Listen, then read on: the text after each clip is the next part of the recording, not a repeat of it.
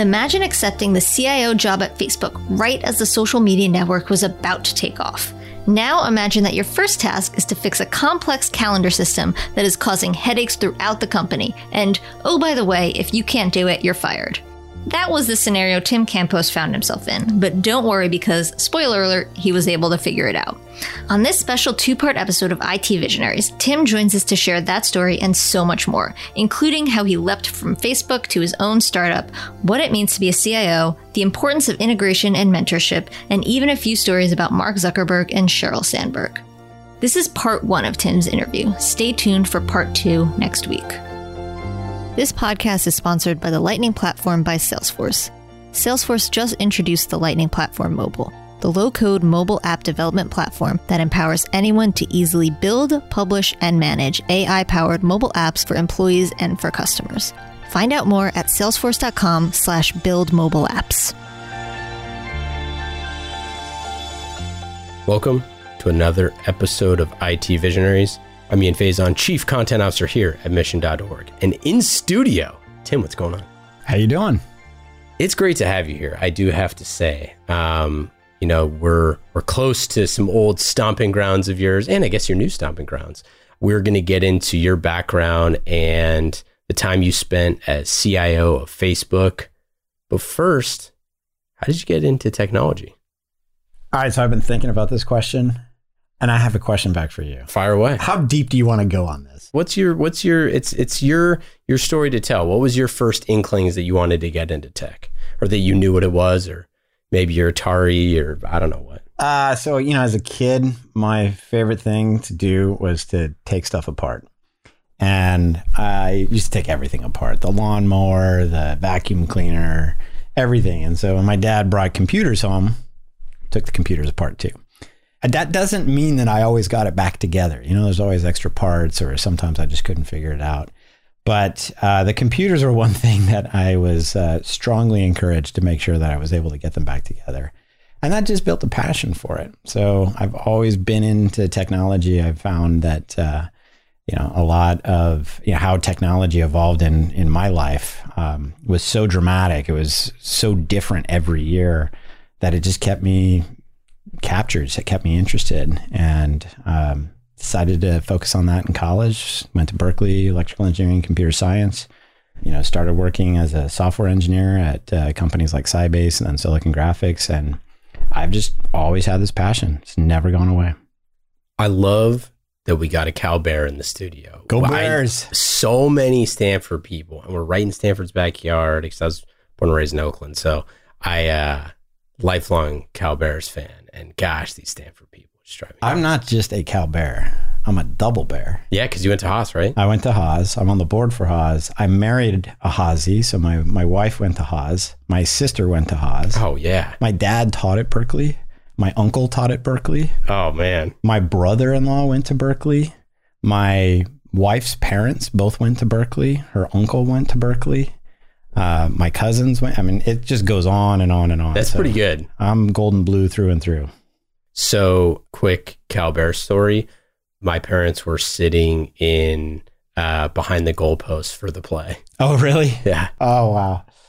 Well, uh, you know, in, in deference to the Stanford people, I did get to go. My first big game was the 1990 big game. Oh, uh, which was incredibly exciting. And even though Cal lost, uh, it was just amazing to feel the energy. And so it, it's pretty cool that the two schools have that rivalry. But at the end of the day, go Bears. Yeah, no, go Bears. I know. And we have a lot of people on this on this show, especially in technology. That right, it's right down the road. Stanford's right down the road from our little yeah, studio. Yeah, the people are just they're just kind of quiet, you know. Exactly. But there's a lot of them, and they do great things. So speaking of place right down the road from here, a place I pass on my way to work. A little dot com company that you uh, that you joined um, back in 2010. Is that right? Yep. Um, what brought you to Facebook? Oh, that was an interesting journey. Um, so I was actually at Berkeley at the time. I had taken uh, a year off. Um, I was uh, I left my role as the CIO of Facebook or of, of KLA-Tencor, excuse me, previous company, and I um, you know, was thinking of doing a startup, and um, some of my classmates and I had done a business plan competition, and we're doing really, really well. and uh, we were in an entrepreneurial class and studying Facebook. And I got the opportunity to interview at Facebook. And I figured I wasn't that serious about going back and doing another CIO gig, but it was interesting for me to have an opportunity to go in and see the company from the inside out. And I kind of fell in love with it. I was really impressed by the culture of Facebook from my first couple of interviews. The had a lot of energy. Um, it was serious. It was clear to me this was a company that was going to go someplace, but it was also fun and intense and full of just ridiculously smart people. And I was drawn to that. And the interviews all went really well. And uh, at the end of it, uh, Facebook uh, had an opportunity to come in as their first CIO, and um, I figured, you know what, that startup can wait. So uh, that's that's uh, how uh, I walked in the door. I mean, there's a few other elements of the story on, uh, you know, just the little details that I had to to go through in the interview process, which we can talk about later. But just really fell in love with the company and was fortunate that they fell in love with me too. And we'll we'll get into some Facebook stories later. Um, but one of the things that I thought was so interesting was that and one of the things we talk about a lot on this show is that CIOs are well positioned to be CEOs of the future. And this is not something that's kind of been the case for a long time. And it's you're starting to see the shift. You are a CIO turned CEO who found a business problem inside of one of the fastest growing companies of all time and realized and had this light kind of turn on. Can you tell us about that aha moment where what you were building at Facebook allowed you to become the CEO of Woven that you are today? Yeah, I mean, this journey actually starts when I was at KLA Tencor um, as CIO there. And one of the things I learned at that company, they really didn't care about IT. I mean, it was like the last thing on their mind. IT was important, but they didn't care about it. So going in to the executive staff and telling them all about the bits and the bytes and how we had, you know, implemented, uh, a, you know, a new ERP system and had, you know, months of shiny new servers and things like that was not something that the executive staff wanted to to hear or, or what they cared about. What they cared about were business results. And um, that really got into my DNA at uh, at KLA. And when I came to Facebook, even though I was a very technical CIO, a big part of how I approached the role was what is the business problem for me to solve at Facebook? And my job at the company was productivity. It's, let's go and figure out ways to make software engineers more productive, salespeople more productive, uh, recruiters more productive, basically any large scale function, and ultimately any employee. How do we cut the work out of their work and make it not only more uh, efficient for them, but also more enjoyable? And to do that at a company like Facebook was not about going and buying other people's software. Company had already done a lot of that by the time I got there. And so, you know, we weren't going to become more productive by implementing a CRM because we had a CRM yeah. or by implementing an ERP because we had an ERP. We were going to come become more productive by changing what it means to sell or changing what it means to recruit. And the only way we could do that was to build our own tools. And what, what was this? What was the size when you came to the company? Facebook was small then. It was about fourteen hundred people. Um, the IT organization was dinky, like 35, 40 people. So it was small, but it was very clear to me that it was going to grow. Like, and how many users do you think? They just crossed 500 million users when I. That was my guess, man. Yeah.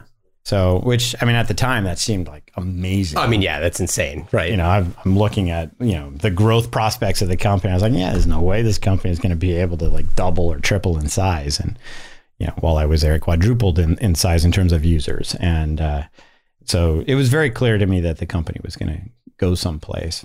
But the productivity problem was significant for them and something they cared a lot about. Uh, it's a very culturally driven company, and the best way to protect the culture is not to have any more people than you have to have. And the only way to do that is to have a productive culture. Like I said, we had to build a bunch of tools in order to do that. And a lot of that technology was really amazing technology. I mean, we're talking about things that could be used for data migration, for you know next generation reporting tools, next generation CRM technology, um, some really sophisticated recruiting technology, and calendaring technology.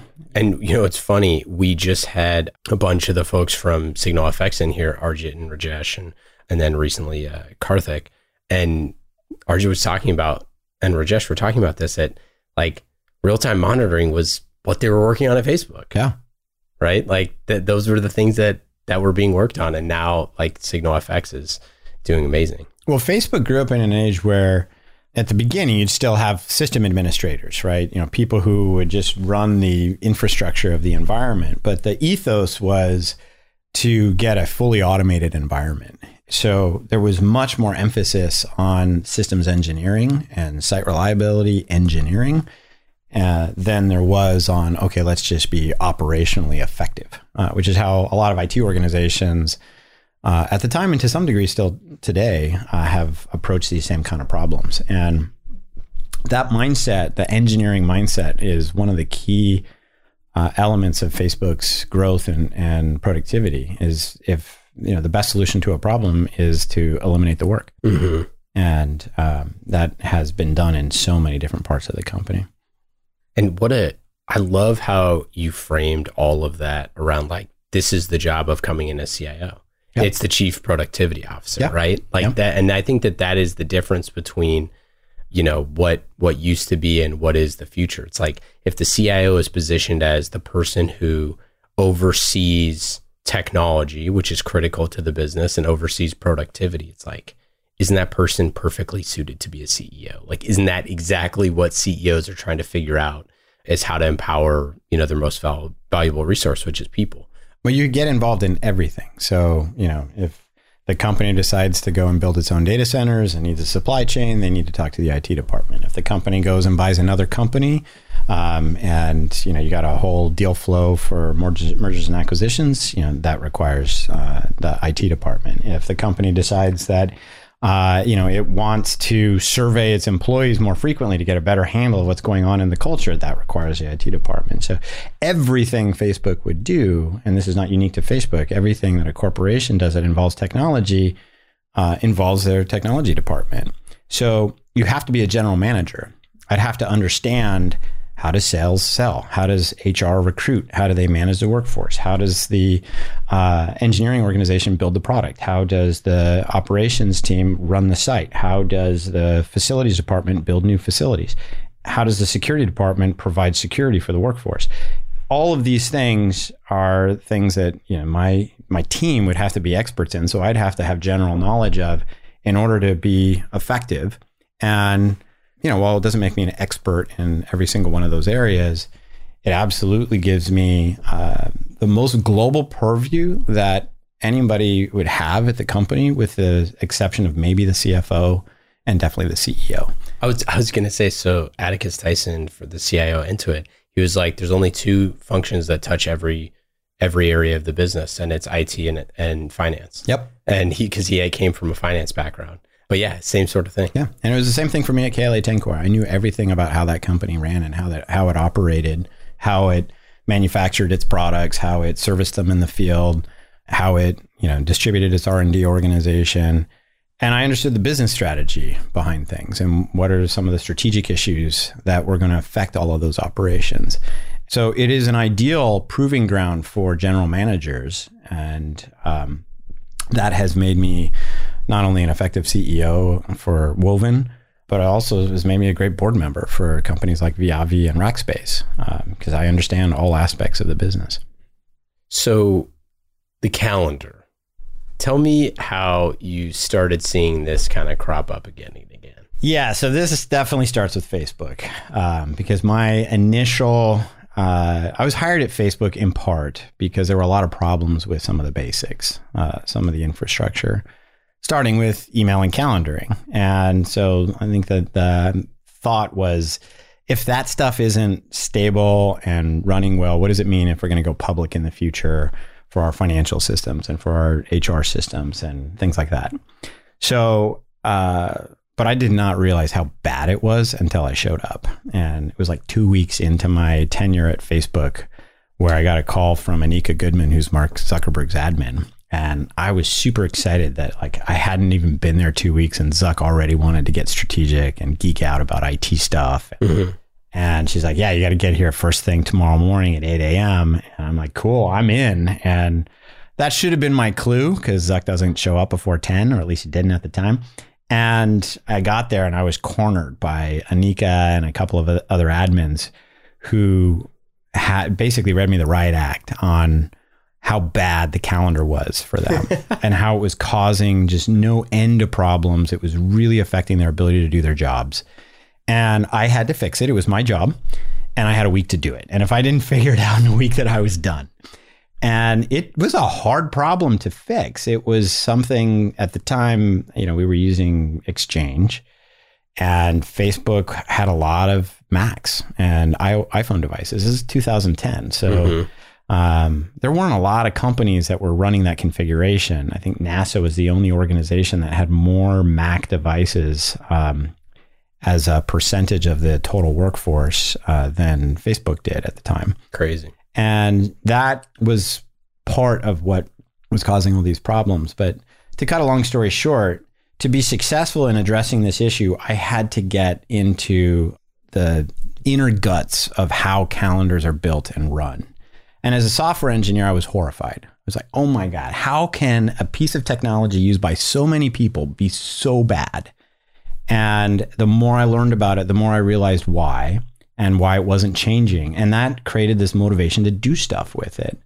And some of that we did at Facebook, right? We have these digital maps at the company where people, you know, when they walk in the door, you know, you can go to these giant touchscreens and it'll tell you where people sit and where conference rooms are and how to get there. And part of building that required us to integrate with the calendar because we needed to know if the conference rooms were free or busy at the time. And so we had to build an integration layer. And that integration layer turned out to be really valuable for other things. We could use it for um, recruiting if we were trying to schedule interviews with um, for software engineering interviews, of which Facebook you know was doing tens of thousands a year at, at the time. Crazy, yeah um, we you know could use that same technology to allow us in bulk to go and see you know for any candidate what panelists would be available at the time that the candidate was available what conference rooms would be available to basically apply the principles of mrp to recruiting we used it for sales. Uh, you know, one of the best things for Facebook's advertising business is if it can talk to advertisers, it can help those advertisers um, be more effective and they spend more money with Facebook. And it's just a fact. Uh, the more that they are able to be properly prepared for those interactions with customers, then the more effective they would be in driving increased um, advertising spend. And so we did things to integrate customer meetings with the CRM to make sure that salespeople were productive. And so as we started doing more and more of the stuff with the calendar, it basically dawned on me the calendar is a super critical, important part of our lives, particularly for knowledge workers. That time is the most valuable asset that we have. It's the most critical choice that we make every day is how we're going to spend our time.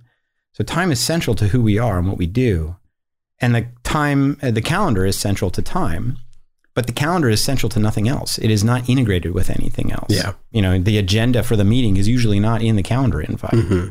the follow-up action items from the event usually are not in the in the system. The the customer history the even the previous like has this meeting been rescheduled five times mm-hmm. isn't in the calendar and so it just highlighted for me that there's a significant opportunity to take a, a, complete fresh look at how this thing is built and come up with a better way that um, not only helps make people more productive, but creates new opportunities for how we work together.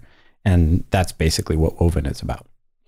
When I started demoing the product, so because I, before this interview, I was like, this is great. Uh, it's a huge problem. We schedule I don't even know how many. I mean, I think we're booked for this podcast for the next like four months, and some of our other shows like seven, eight months out. I mean, we're talking like massive amounts of, of you know, we have nine podcasts now, so tons of tons of calendaring. I'm like, man, it is a nightmare. That we've tried all sorts of different stuff. It's part of the reason I was really excited to do the interview.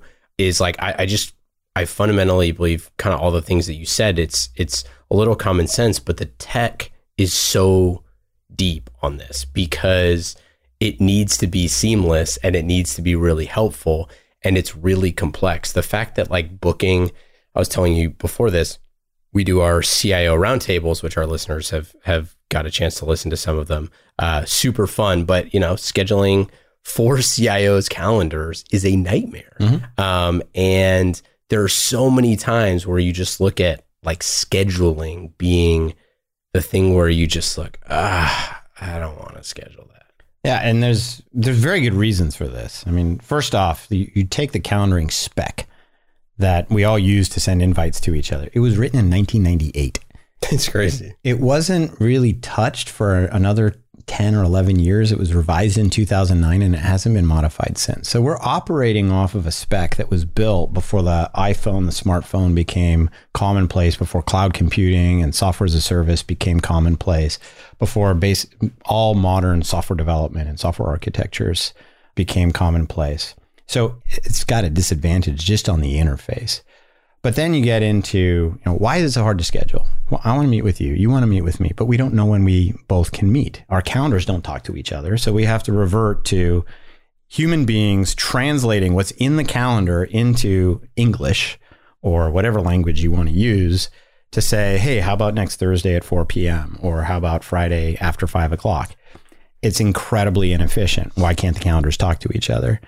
And that's just the beginning of the problem. You know, why is it that the information that goes along with these meetings, you sent me a, you know, a long list of questions and stuff to be prepared for. That's ultimately related to this consumption of time, but it's in a separate place. I have to go find it in my email someplace. I can't just go to the calendar event and, and see it right there. And it's because the calendar is not extensible. And so our idea here was quite simple, and of course, inspired by the fact that you know, half the company are Facebook employees. You know, when you look at this, the calendar is a graph, and you know, we spent, you know, for me, the better part of a decade trying to, uh, you know, build a company around, uh, you know, a massive social graph. Why don't we do the same thing for calendars? social graph is perfect here, or a graph is perfect. Uh, because I meet with you, you meet with Hillary, Hillary meets with John, John meets with Dharmesh, Dharmesh meets with me. We're all interconnected in some way. And that creates an opportunity for us to transport information from one event to the next in uh, just like we can our our identities online from with LinkedIn or with Facebook or with other things. And uh, the other aspect of this is that it makes the calendar much more extensible. You can um, you can grow the information that's connected to the calendar based on whatever people need to associate. You don't even have to know what it is today. You don't have to know what it's going to be 10 years from now. You just need an extensible framework to be able to associate other information with calendar events with time. Well, and I think to your point about it being written back in the 90s and, and updated a little bit, I mean, really, the calendar on my phone is no different than the Faison family calendar that sat above our telephone growing up, right? Like, there's really no there's no difference other than I can just bring it everywhere with me. Oh, this is an absolute truism. In fact, most software starts this way. It, you know, when we go from a paper-based world to a digital world, what do we do? We take the paper processes and we produce digital analogs for them. And so, like, look at the email. It's the electronic memorandum. It is Yeah. basically what an email is. Now, memoranda makes sense when you're using paper, but when in the digital world, there's actually far more efficient ways to communicate, like text messaging or you know, things like Snapchat or Facebook Messenger or Slack. But those don't make sense in the paper world because it's not possible to do a lot of the things that you can do there. Um, the slide, right? The cellophane slide has become this like thing that you have to show when you're doing a presentation, but it's really rooted in this analog universe. And for the calendar, what was the calendar when it existed in paper form? It was a paper diary. You know, it would basically have different pages and it would tell you, you know, what is it that you were doing that day? And that's what the calendar does really, really well. Where am I going next? What is what is my meeting? How do I uh, dial into it? That's what the calendar is designed for. But when you get into planning, right? Planning wasn't something that you really did very effectively using that paper. You'd have uh, an admin to, you know, coordinate all your events and things like that, or follow ups or um, the action items that come from uh, events. These didn't have a paper analog at the time, so they never got represented in how we built the calendar until today. And this is I mean, the reason we call woven woven is what we're trying to do is weave all this stuff together with your time so that you have a much better representation of what it is that you're doing and ultimately that you can let the system take care of the administrative stuff and also helping you keep track of whether or not you're spending time on the things that you really want to. The mission of the company is help people spend time on what matters most to them. And that can't happen without the ability to connect your time with the things that you spend it on. And I think from, you know, especially from the leader perspective, from the CIO perspective, from the governance perspective, you're talking about data that is just gone. It's in the ether, right? It's like the all of this and all of this is so complex with oh, I woke up today and I don't feel good. Like uh, we had something happen at work where I had to cancel an entire week of meetings. Like extremely complex scheduling meetings, roundtables, all sorts of crazy stuff. It's like that is the actual like I had guilt telling our team like we need to reschedule my calendar. Mm-hmm. Um, like that's the sort of stuff where you know we we recently talked to um, on a, on marketing trends our podcast for CMOs we talked to the CMO of TripActions and you know one of the things that that Megan was saying was so interesting is like corporate travel is super broken but within corporate travel, when the cancellation happens, that's where the real rubber meets the road. Like something can be broken, like the calendar is fundamentally broken, like we kind of all know that. But it's once you have the event where it's like, oh, now I need to schedule X amount of people, or now I need to reschedule an entire week's worth of meetings. That's when like that impetus goes from like this is, you know, a five out of 10 annoying every day to like, okay, it's now a 10 out of 10 annoying at this exact moment. Yeah, and you know, again, part of why is there's not enough information in it in the system to help us out. Like, first off, we don't meet by ourselves for the most part. So yeah, it is your point. To the degree that you do, like, you know, my wife uses the counter to keep track of all of the stuff that she's got to do for, you know, the kids and for, you know, her personal objectives. But most of her events don't involve coordinating with other other people. So for her to clear her calendar and, and move things around is not nearly as difficult as it might be for Sheryl Sandberg or Mark Zuckerberg, where you know these are they're meeting with heads of state and people that have very constrained calendar events. So that's one problem is that we're doing this together as um, you know as as people, but our time is not just a function of whether we're free or busy. It's a function of what is it that we're doing, right? So if as an executive you have to clear your calendar for a week, you probably have 40% of your meetings are one-on-ones you don't need to reschedule those things. Yeah, right? yeah, yeah. They're recurring. You're just going to have another one in the future so you can wipe those things out.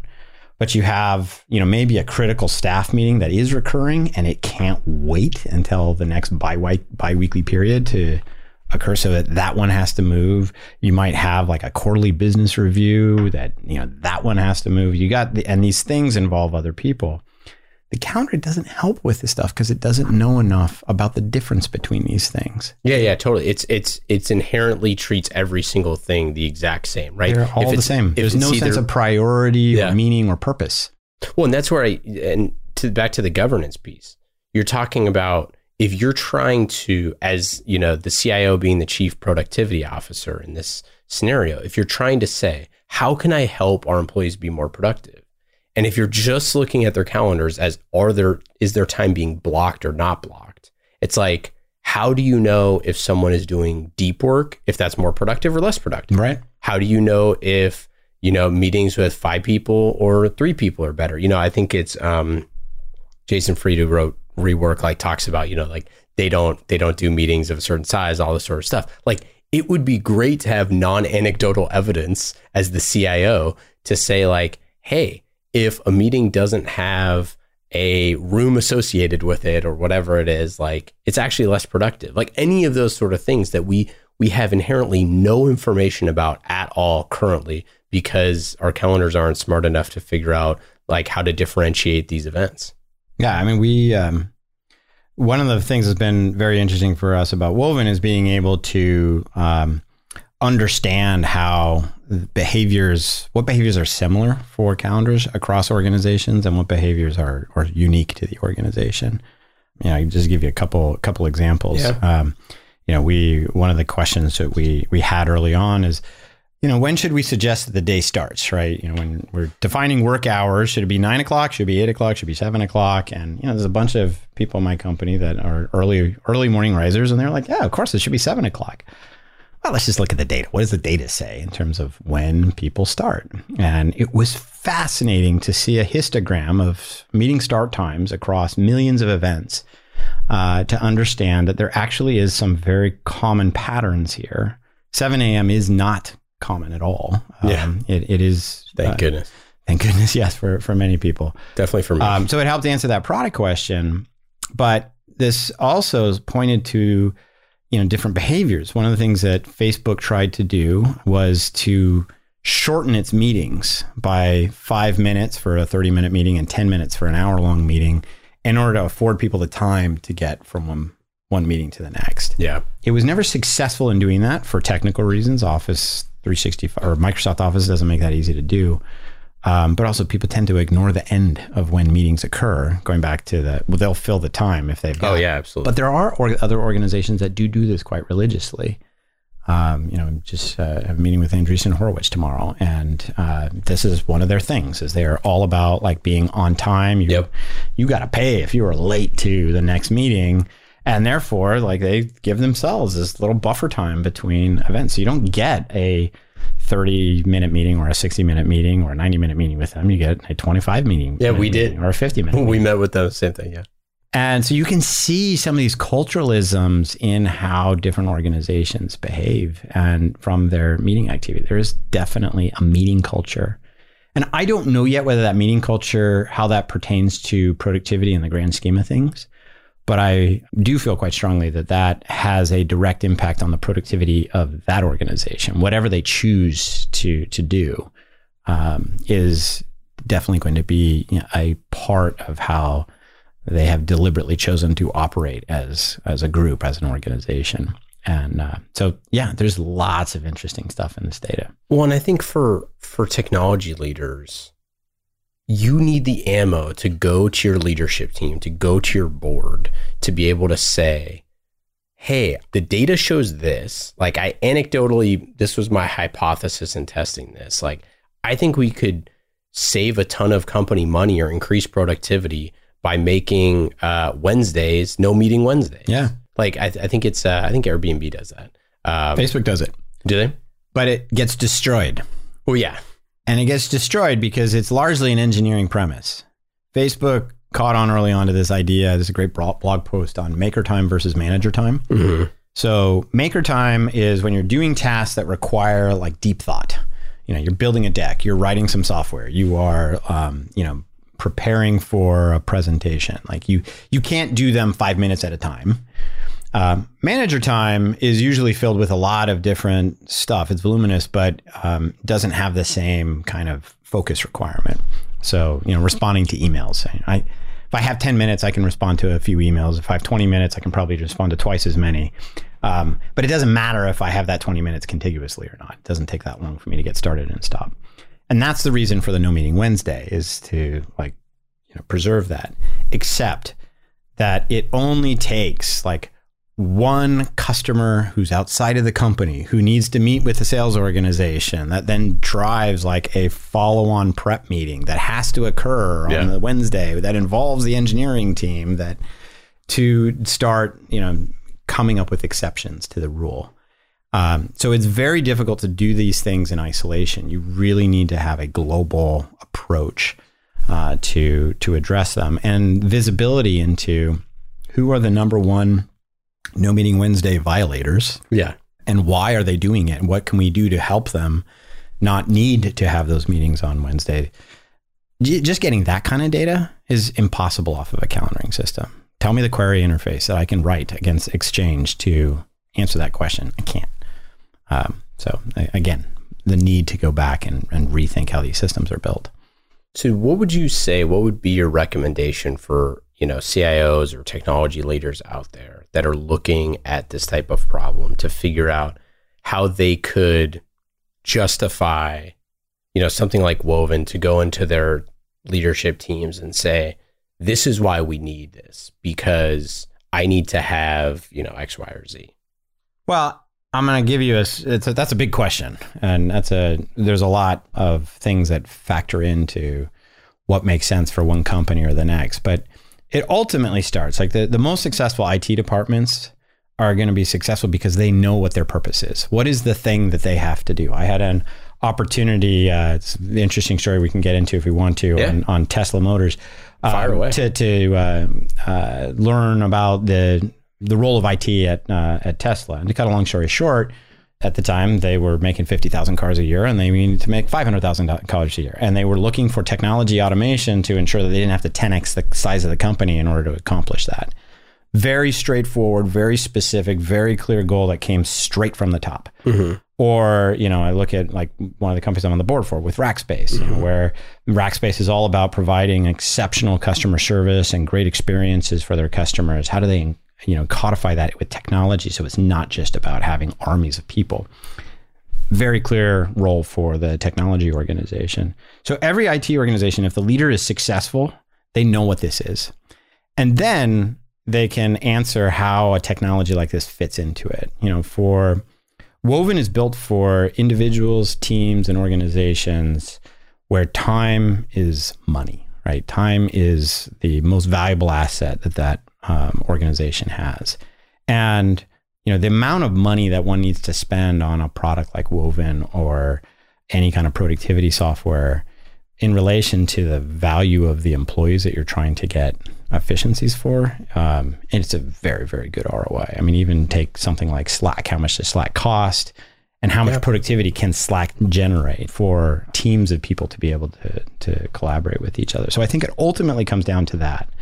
But where we're going to make the biggest splash with Woven is when we start building these purpose built applications for business functions in the enterprise. Things like what we did at Facebook, where, okay, let's solve the problem with how do em- employees keep track of their PTO? Or let's solve the problem with how do recruiters coordinate more effectively with candidates? Or let's solve the problem with how do we help salespeople spend more time with customers?